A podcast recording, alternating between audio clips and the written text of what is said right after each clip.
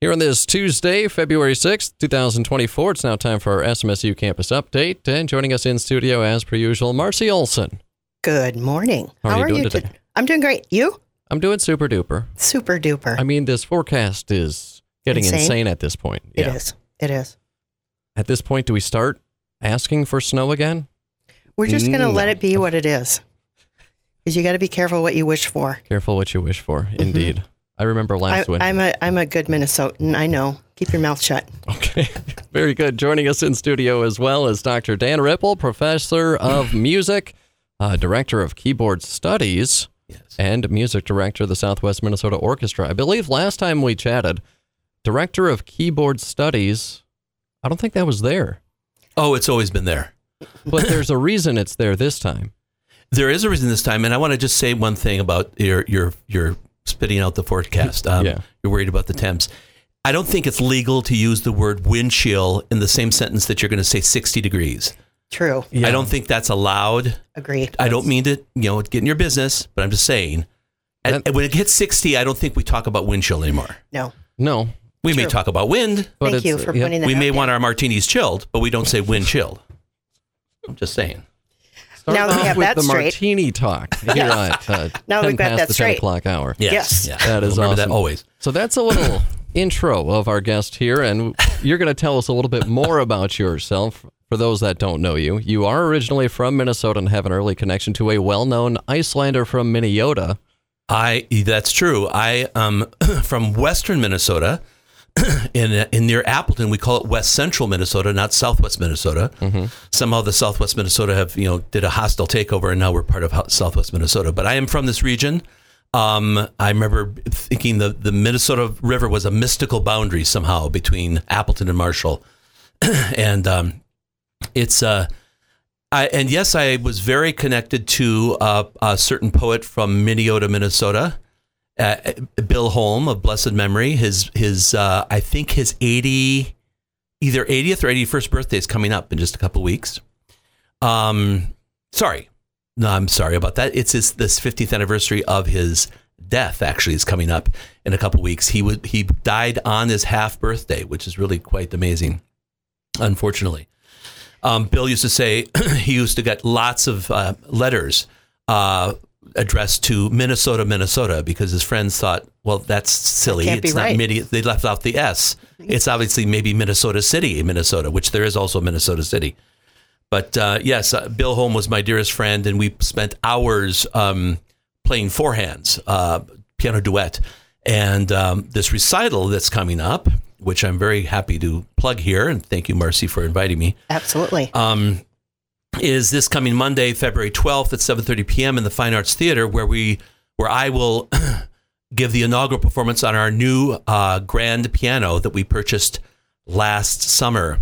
And on there will be a four-hand work by Schubert, and in honor of Blessed Bill, uh, a work that he and I often played called Lebensstürme, and that means life storms, but it sounds so much better as Lebensstürme.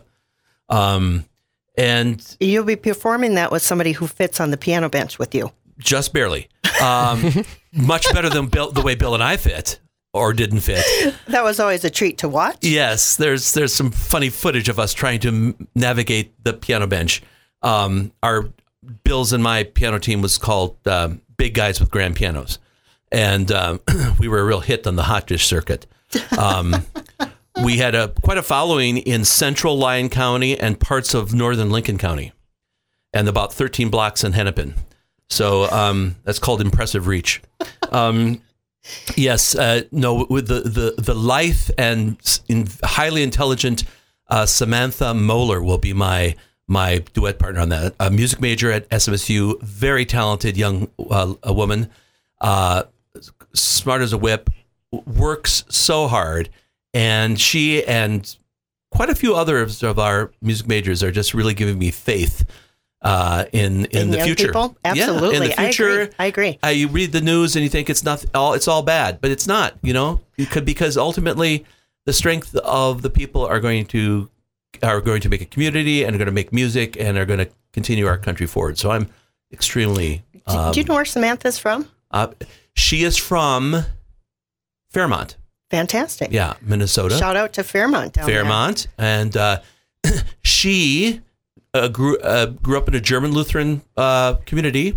Um, uh, knows what I when I say polka and schottisch and waltz, she knows exactly that because she plays it on her handmade concertina, which she can play like just like the just incredibly well. Okay, that's so cool. It is totally cool. I should have her play a little piece on the recital because I am a huge fan of accordion and concertina. And as I always say, you cannot be sad for long when there's a polka playing. You cannot be sad for long. One of my aspirations as a child was to um, grow up, learn to play the tuba, and play in my uncle's polka band. Really, Yes, but when I learned the tuba, I realized it was a very large instrument. it's hard to carry. It's Yes. you got to buy a separate airplane seat for it when you travel Yes, with it. so that didn't Yeah. happen, but that's an interesting fact. Yeah, it's but uh, for someone who is, I think she's twenty or twenty one. To this is such a central part of her life. It's just such a throwback to. I mean, it was that was considered old timey when I was a kid, and I was a kid, you know, three thousand years ago. So uh, I mean, that she still plays concertina is just fantastic. Anyway, she's my duet partner uh, for that one piece on the piano recital.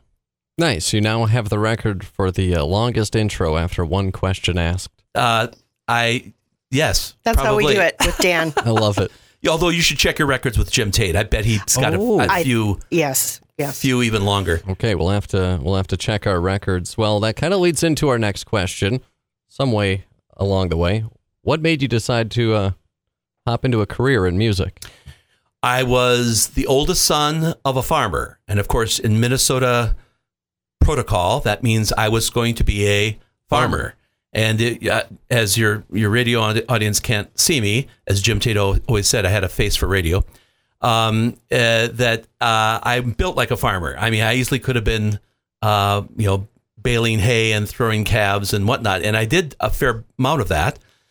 Um, except I was uh, chunky and asthmatic, and I was pretty Didn't really care for the outdoors that much. no? I was I was as Bill Holm's. I was Bill Holm's, not quite as tall as Bill, but roughly his size, and he also was a large guy who much rather would curl up with a book and leave the sweaty farm labor to his dad. Um, I uh, I should have been a farmer, I suppose, but I just I couldn't take the outdoors very much. I certainly couldn't be around cattle and alfalfa too long without just totally wheezing.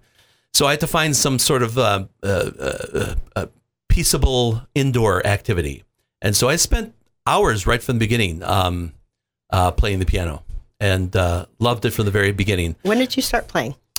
I started taking lessons when I was eight, which is rather late. Um, but I knew I wanted to be a pianist when I was four or five because I saw, and I believe it was Liberace. I saw Liberace on the piano. I said, "Okay, I don't know about the diamond rings, but I I like everything else about this." Um, and so I knew, and then I saw other pianists because we used to have lots of concert pianists on on commercial TV. Um, and I thought this is pretty great. Byron Janis was on uh, the Tonight Show with Johnny Carson. I remember seeing him. He was a student of Vladimir Horowitz, and I thought, "Oh my God, this is this is this is powerful stuff." So between my wheezy lungs and my my weirdly fast fingers, I decided that's the route I was going to go. And then what brought you to SMSU? Uh, a job offer. we were living in the Twin Cities, and uh, we were we had been my wife a blessed memory, Julieta Alvarado, and I were living there, raising two kids, basically freelancers. I had a part time college job. I was a Lutheran church musician at several parishes. Uh, Julieta was teaching classes. I mean, it was pretty dicey financially, and uh, we went through a period of about almost a year where we didn't have health insurance. And I said, "This is not workable anymore." And I had um, applied for the job a couple years beforehand, but I didn't have my doctorate done. And when I got my doctorate done, Julieta said to me, "Good Lord, it's open again." And and so I applied, and I was very grateful to get it. It has been the founding of my family. I never tire saying that. Um, there is kind of a you know kind of a snobbery in classical music that you somehow can't be a musician out in the prairie. That's not true. It's a lot harder, but it's it's not true. Um, and there is is uh, culture and wit and um, thought going on, as Bill Holm so grandly taught us, in all parts of the world. your your heart can be filled anywhere in the world, Absolutely. as one of his and books thank said. goodness we have a university here with an orchestra, with the music program, and a community that loves the fine arts and Yes. supports it. Because that's that's why we have people like Dan Rieppel coming to Marshall. Well, thank you. It's been Mm-hmm. it's it's been a great experience. I I loved being back out in the country when we first moved here, and um, it was it, and I just think there's just a an immediacy of getting things done that you that is just so much more difficult in the city. And I must also say do a shout out about the PBS documentary that won an Emmy about Bill Holm's poetry and was made mostly in Iceland. Um, I, of course, when I first got the idea, I started talking to Marcy Brekken, Bill's widow, and said, you know, I'm going to approach Twin Cities. And she said, don't do that. Approach Pioneer Public. They're right down there. They're awesome. They're right down there, and they can do it. I said, oh, they won't have the money to do that, will they? Approached them, immediately agreed to it, immediately agreed to doing it in Iceland. I said, do you do the, that kind of thing? And they said, yeah, we just got back from Norway. It- so that was part of my, you know, assumption that was to- totally wrong. I am so happy that I did that and made that call because it's been a huge project that just keeps giving dividends and, and good things keep coming out of it. And Dana Conroy has been just a gem to work with. So And we are here to talk about another project, an upcoming recital that uh, you'll be performing in. Can you tell us about that? Uh, yes. Well, we've we bought a new piano. We haven't bought a new uh, grand piano in quite some time. There was some, I think it's called leveraged funds. You'd have to talk to Dr. John Ginocchio about that. To, if that's the case, is that what it's called? It is. Yep. I'll, Okay. I'll cover that in uh, just a little bit. So we had we put in a, a, a, a application for those. That was a wonderful uh, gift. Um, but we had enough to get a six foot piano, and a six foot piano is still that's the kind of limit. Before you, anything smaller than that, you call it a baby grand. Six foot is the first time you don't call it a baby grand. From six to seven, it's just simply a grand piano, and above seven foot to nine foot, it's concert grand. So um, we had enough for a six foot piano, and I went to try out the piano in Minneapolis, and the guy had a wonderful seven foot piano there, and I thought, golly, that's for an extra foot, it totally changes the timbre of the piano. All of a sudden, it, it can be used for concertos with orchestra, for serious chamber music, you know, for serious solo recitals. I mean, most concert pianists much will, much prefer a nine foot piano. Some of them will insist on it, but you can play solo concerts on a seven. You really can't play them on, on something smaller. So I went to my colleagues and said, I'm going to try to find the money and I'm going to try to work a deal. And between my father's horse trading skills and a very generous gift uh, through the Southwest Minnesota, Minnesota Orchestra, and especially Lois Henkel, who is nothing short of an angel in our community, we came up with the extra money uh, to buy the bigger piano. And I am really, uh, really excited to give this recital. I think it's going to be great. I just learned so much about pianos, like six, seven, nine foot pianos. That's so fascinating, Dan. Thank you. Yeah, sure. You learn something new every day. That's why I work in higher ed. It's That's all, right. All learning. Yes. That's why I work in higher ed. Mm-hmm. Well, that's the thing is you mentioned playing this piece of music on this piano or this piece of music on on this type of piano. How do you select music for this concert now that you have this piano? Well, the, the what we call the grand piano basically came into its current state around the 18 late 1870s, I believe, 1880 for sure. Um, and it was Steinway and Sons that had come over from Braunschweig, Germany, and relocated to New York.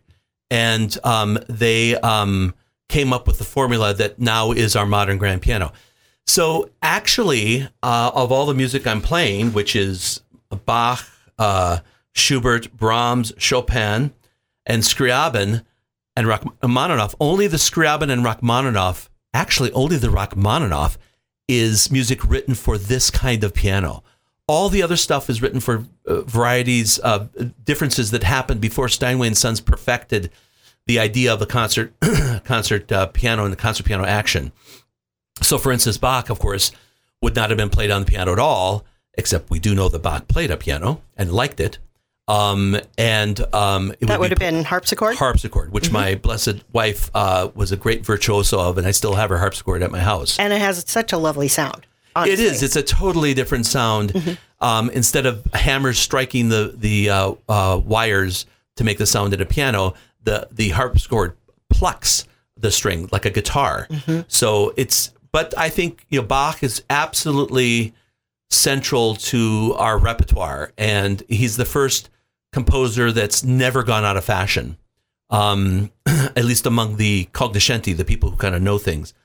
Um, Schubert and and had a had an instrument that was not much bigger than a fort, uh, than a harpsichord, and um, and then Brahms had, you know, some, it, when you see pictures of Brahms, he's always with a kind of grand piano, but his all his strings were straight strung; they weren't crossed over.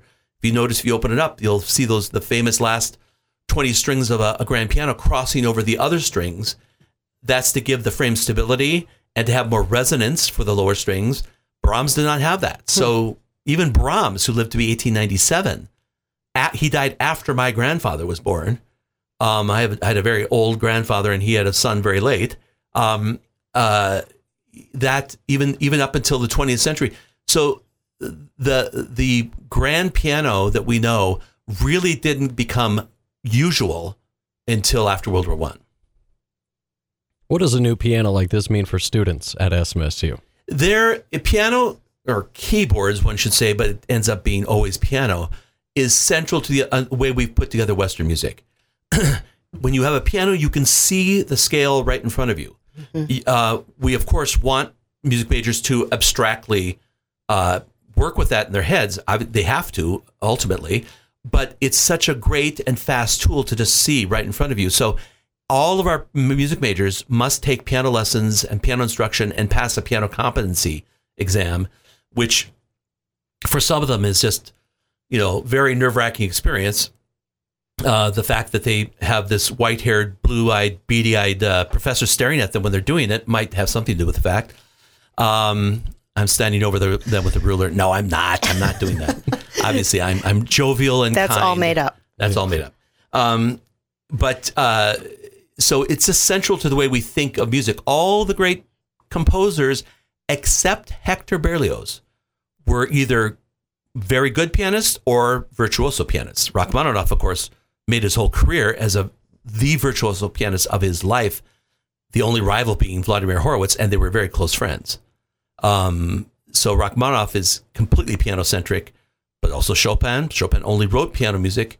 Uh, Scriabin also as well. He came up with a keyboard uh, that uh, for uh, that represented the aspects of synesthesia, so that not only was there a sound but color attached to each each sound. Um, yeah, so it's it's it's very important uh, for the students, and um, of course, a lot of our students deal mostly with electric keyboards, but electric keyboards do not give you the full harmonic spectrum. Uh, they give you the principal note and some acoustical overtones, but not nearly what you have in a grand piano. So it's important for our students to, to hear that sound. We kind of touched on it, but now we got to know the answer. How did this piano come to SMSU? I can speak a little bit about that. So when um, maybe a donor comes to the SMSU Foundation and says they they're excited about music, what kind of project can I support? Um, the programs come to the foundation and say we have this need, but we don't quite have the funds to pull it off. The foundation works with that program and makes it happen through leverage funds. So those funds can partner with the funding from the p- department and bring us things like a seven foot grand piano. So donors really make it happen, and that's that's a great um, testament to the community support we have. But this is very rare, right? Like, I mean, this is a, Oh, this is very special Yeah. because I think most of our pianos are like over fifty years old. yeah. I So mean, this it's is huge. so if you come and deal. hear a concert now with this piano, you're going to be blown away. Yeah, And Dan, as long as I don't mess up. I was going to say, oh, don't he's not going up. to. He's not going to. I love going to concerts, watching Dan. I have to like, I fixate on his fingers because you, you just have the most agile fingers. Thank you. I, It's fantastic. I've asked, you know, I have really good trills. I, I don't think my technique is any, anything special, except my trills are faster than most. or I can do trills in, in most of my fingers, between most of my fingers. Stunning. And my students say, How do you do that? And I said, Coffee and genetics. I chose my grandparents well, mm. so that's what you should do. No, I mean, actually, you, you it's almost impossible to teach someone to trill. That's the one thing in piano technique that's kind of a that's completely physiological and and how fast your lactic acid gets gets out of the muscle system and in the, out of the bloodstream. You, You obviously, can't that's control a that. biology thing. Mm-hmm, mm-hmm. It's your inner hydraulics. It- right? Yeah, Sure, yeah, I like that. yeah. Some some folks got it, some folks don't. Well, I mean, I don't. I mean, eh, I also say to my students that the piano is the one that is least resistant to practice. Uh, in other words, a singer, a great singer, needs to have at least a very good voice. There are some great singers that have only good voices, but they have unbelievable imagination and technique. Uh, to be a great violinist is a really that's really tough because the, the the gradations are so tiny. They're so tiny, and so. But to be a great pianist, you also have to have incredible technique and incredible talent. But almost anyone can master, you know, play decent uh, pieces decently on a piano. Almost everyone, if you have, as they say in German, enough Sitzfleisch. Sitzfleisch means you know if your if your bottom is strong enough to sit there and practice long enough, you can you can you can learn the piano. It really It's is like sitting power. sitting power Yes. uh, how much padding you have and how long you can stand that. It, it literally is. Uh, that's I, I I stole that from Richard Nixon. He said he had he was said he didn't have a very great mind, but he had great Sitzfleisch. Oh well, Always nice to bring in Richard Nixon. So yeah, Another thing we've learned today. yeah. Just add that to the list, and we're gonna learn a couple more things. Tell us more about this concert itself. You know the the who, what, when, where, why. Well, um, almost exactly a year ago, I fell on the ice and tore my left rotator cuff, snapped it off completely, almost completely. Um, uh, about two months before that, I had f- missed a step in my stairs and and further tore my right rotator cuff, which was torn 12 or 13 years ago, and had healed nicely, but then had been retorn. So I saw the same surgeon within two months, and he said, "You gotta, you gotta learn how to walk, buddy." Um, and and so I was really incapacitated and um, could not play at all. and exactly a month after I fell, I had surgery on it, and of course, I could not move my shoulder for four months. Could not seriously practice for more than four months. So midsummer, this past summer, I slowly started getting back into shape, and this recital is an attempt to do just that. And uh, I have not played a solo recital since my memorial concerts for my for my dear wife, and um, between COVID, other projects, and then this horrible thing that happened last winter, I was really so. This is me getting back into it, and so I've learned for the first time in 25 years a new piece of J.S. Bach. I used to be a big Bach player. Um, my wife and I would have fights about why why one should be playing Bach on the piano instead of the harpsichord. Um, but this is the first piece, and I just have so loved it. Um, and I've also revived a few pieces from my when I was quite you know from my 20s. Um, the two Chopin etudes, the two pieces of Brahms. Um, so those are harkening back when so they're pieces that I knew already, and I, I wouldn't have to worry about learning them. I could simply work on the technical aspects of it to kind of get my left arm back in shape. Um, you really are like a, a kind of athlete where you have to practice and you have to work out and you have to get yourself conditioned. Can we use the baseball? perform. The baseball. You're like a baseball pitcher that had Tommy John surgery, and you know takes a long time off. Yeah. But you know he makes that opening start in AAA. He's a really good pitcher, but he's going to start in AAA. This is kind of like your warm up. You mentioned you're going kind of back to yeah, pieces that you know, and then Yeah. But you're also like one of those pitchers that also found a new pitch during rehab. Totally. baseball. Dan's back on the mound. Baseball is the only sport I like, so I'm totally, I am totally res. This is totally resonating with me. Excellent. nice Um, job. As Thank I, you. And I said, you know, I'm I am a great athlete from my elbows down. You know that the rest of it not so much. But uh, um, I it has been it's been. I mean, there was a period this summer I started practicing and I thought they're going to be rep, there's going to be pieces of repertoire I won't be able to play again. I'm ending the program with this large etude tableau of Rachmaninoff, which is probably the biggest piece I'm I'm I'm certainly playing right now, and certainly the biggest piece of the program. And um, that that at, when I first started seriously practicing in the fall, that piece, I thought, oh man, I'm not going to be able to do this, but I am. I am doing it, and it's and things are coming back, and it's. Uh, I've also got a theme. I've also got a theme of pairs and doublings, and I'm exploring the idea of two, uh, because that is such a such a pervasive idea when you're dealing with pianos.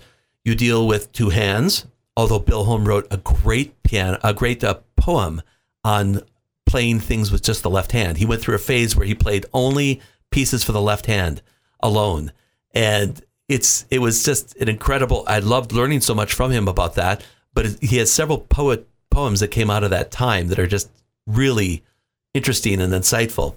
Um, but also in Bach's music, there's almost always just two lines going on, so that's another two.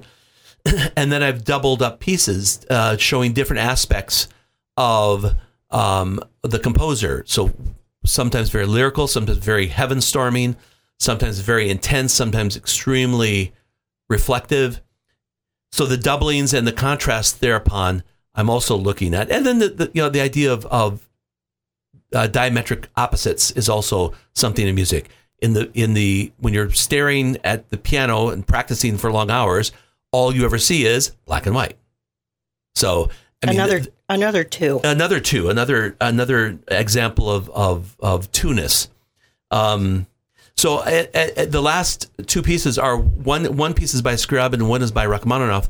They were born uh, barely uh, like I think eight months apart, and when Scriabin died much too early, uh, Rachmaninoff played for his wake for his funeral and supposedly played almost all of his piano music that had been written. Um, Wow. and even though Rachmaninoff was kind of allergic to the much more hyper romantic and, and just over the top mystical uh, strangeness of Scriabin's music, um, I, I thought that's also another pair that these two great Russian giants were in school together, grew up together, and were so opposite in temperament, and yet uh, were so, learned from each other and loved each other very much. Looking forward to it. It is coming up on Monday, February 12th at 7:30 in the Fine Arts Theater at SMSU. Looks like admission is free. Free will offering being accepted. Absolutely, because we we love having new instruments and and equipment for the music majors. So donations to the keyboard studies program are welcome and invited. And that is why we included that title at the start of the uh, Mhm. conversation. Because Absolutely. the free will offering will go to keyboard studies at SMSU. Yes. We've come full circle. Dr. Dan Rieppel, we appreciate the time here this morning. Thank you so much, and a shout out to Jim and Mary Tate. Uh, I always always love seeing them, and and I ho- hope they're doing well. And and he misses his time at the, at this studio with Jim. We had know kind of a strange, not a strange, just an utterly healthy bromance. Uh, uh, it was just that uh, lives on today. it lives on to this day. Yeah. That's good to hear. Marcy Olson, we got to kick it back over to you. Do you Yes. have a list of fun events happening on the campus of Southwest Minnesota State University? Well, in addition to Dan's recital on Monday, uh, this weekend we have the Gold Rush raffle that's supporting SMSU Athletics. So if you have not purchased a ticket, you should contact Athletics ASAP. They have a limited number and it's a lot of fun. So you should check that out. Uh, Monday and Tuesday, we also have the theater has brought in a one man traveling production called Man Cave that was written and will be performed by Tim Mooney. And that's free with limited seating, which shows at 7:30 in the Black Box Theater, Fine Arts 116. And looking ahead, this is a little teaser here. We'll have a new student-run restaurant that will be opening very soon, and I will be telling people more about that next week on this show. Beautiful tease, Marcy Olson. Mm, I know, that is right? a nice cliffhanger. I know. It's so exciting. People will be tuning in. Well, they always tune in. I know, but more. There'll be talk. That's what I'd like to hear. Buzz. Marcy Olson, thanks for the update. We'll talk to you again next week. Thanks for having us.